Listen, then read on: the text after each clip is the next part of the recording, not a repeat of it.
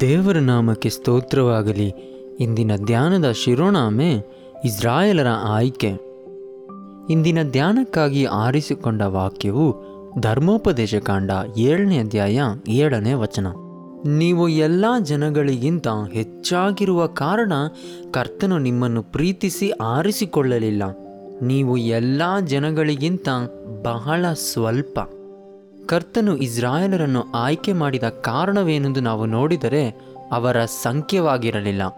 ಆದರೆ ಕರ್ತನು ಅವರನ್ನು ಪ್ರೀತಿಸಿದನು ಮತ್ತು ಅವರ ತಂದೆಯರಿಗೆ ಕೊಟ್ಟಿದ್ದ ವಾಗ್ದಾನವನ್ನು ಆತನು ಪೂರೈಸಲು ಬಯಸಿದನು. ಈಗ ದೊಡ್ಡ ಪ್ರಶ್ನೆ ಏನೆಂದರೆ ದೇವರು ಇಸ್ರಾಯೇಲರನ್ನು ಯಾವುದಕ್ಕಾಗಿ ಆರಿಸಿದನು? ವಿಮೋಚನೆ ಕಾಂಡ ಹತ್ತೊಂಬತ್ತನೇ ಅಧ್ಯಾಯದ ಐದು ಮತ್ತು ಆರನೇ ವಚನದಲ್ಲಿ, ನೀವು ನನಗೆ ವಿಧೇಯರಾಗಿದ್ದು ನನ್ನ ಒಡಂಬಡಿಕೆಗಳನ್ನು ಕೈ ಹಿಡಿದರೆ ನಿಮ್ಮನ್ನು ಯಾಜಕರ ರಾಜ್ಯವಾಗಿ ಮತ್ತು ಒಂದು ಪರಿಶುದ್ಧ ದೇಶವಾಗಿ ನಾನು ಮಾಡುತ್ತೇನೆ ಎಂದು ದೇವರು ಇಸ್ರಾಯೇಲರಿಗೆ ವಾಗ್ದಾನವನ್ನು ನೀಡಿದನು.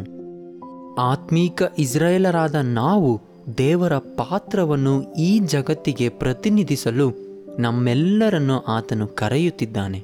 ದೇವರು ಯಾಕೆ ಇಸ್ರಾಯೇಲರನ್ನು ಆಯ್ಕೆ ಮಾಡಿದನೆಂದರೆ ಅವರ ಕರುಣೆ, ಪ್ರೀತಿ, ದಯೆ ಮತ್ತು ಸಹಾನುಭೂತಿಯಲ್ಲಿ, ತಮ್ಮ ಜೀವನದ ಪರಿಶುದ್ಧತೆಯಲ್ಲಿ ದೇವರ ನಿಯಮವು ಪರಿಪೂರ್ಣವೆಂದು ಅವರು ತೋರಿಸಬೇಕಾಗಿತ್ತು.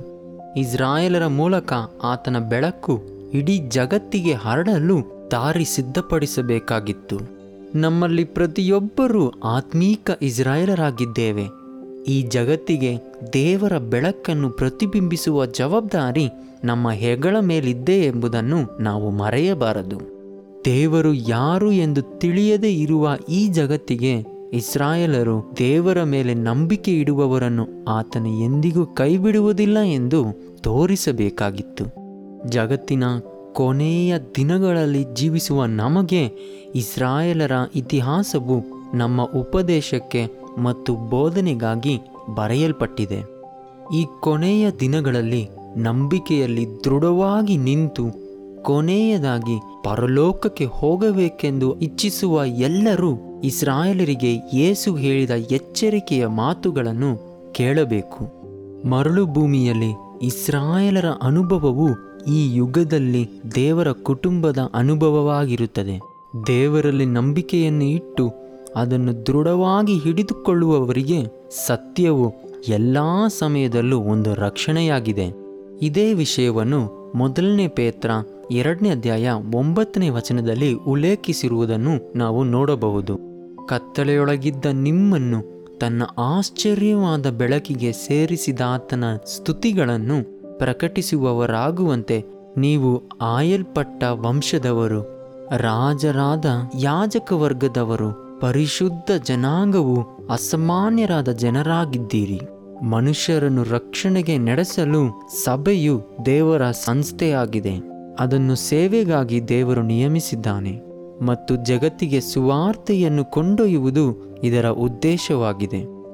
ಆದಿಯಿಂದಲೇ ದೇವರ ಯೋಜನೆ ಏನೆಂದರೆ ಆತನ ಸಭೆಯ ಮೂಲಕ ಆತನ ಪೂರ್ಣತೆಯನ್ನು ಈ ಜಗತ್ತಿಗೆ ಪ್ರತಿಬಿಂಬಿಸುವುದೇ.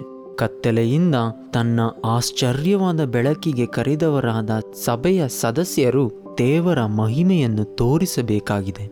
ನಾವೆಲ್ಲರೂ ನಮ್ಮ ಜೀವನವನ್ನು ನೋಡೋಣ. ಈ ಜಗತ್ತಿಗೆ ನಾವು ಕ್ರಿಸ್ತನನ್ನು ಹೇಗೆ ಪ್ರತಿಬಿಂಬಿಸುತ್ತಿದ್ದೇವೆ ಎಂದು ಯೋಚಿಸೋಣ.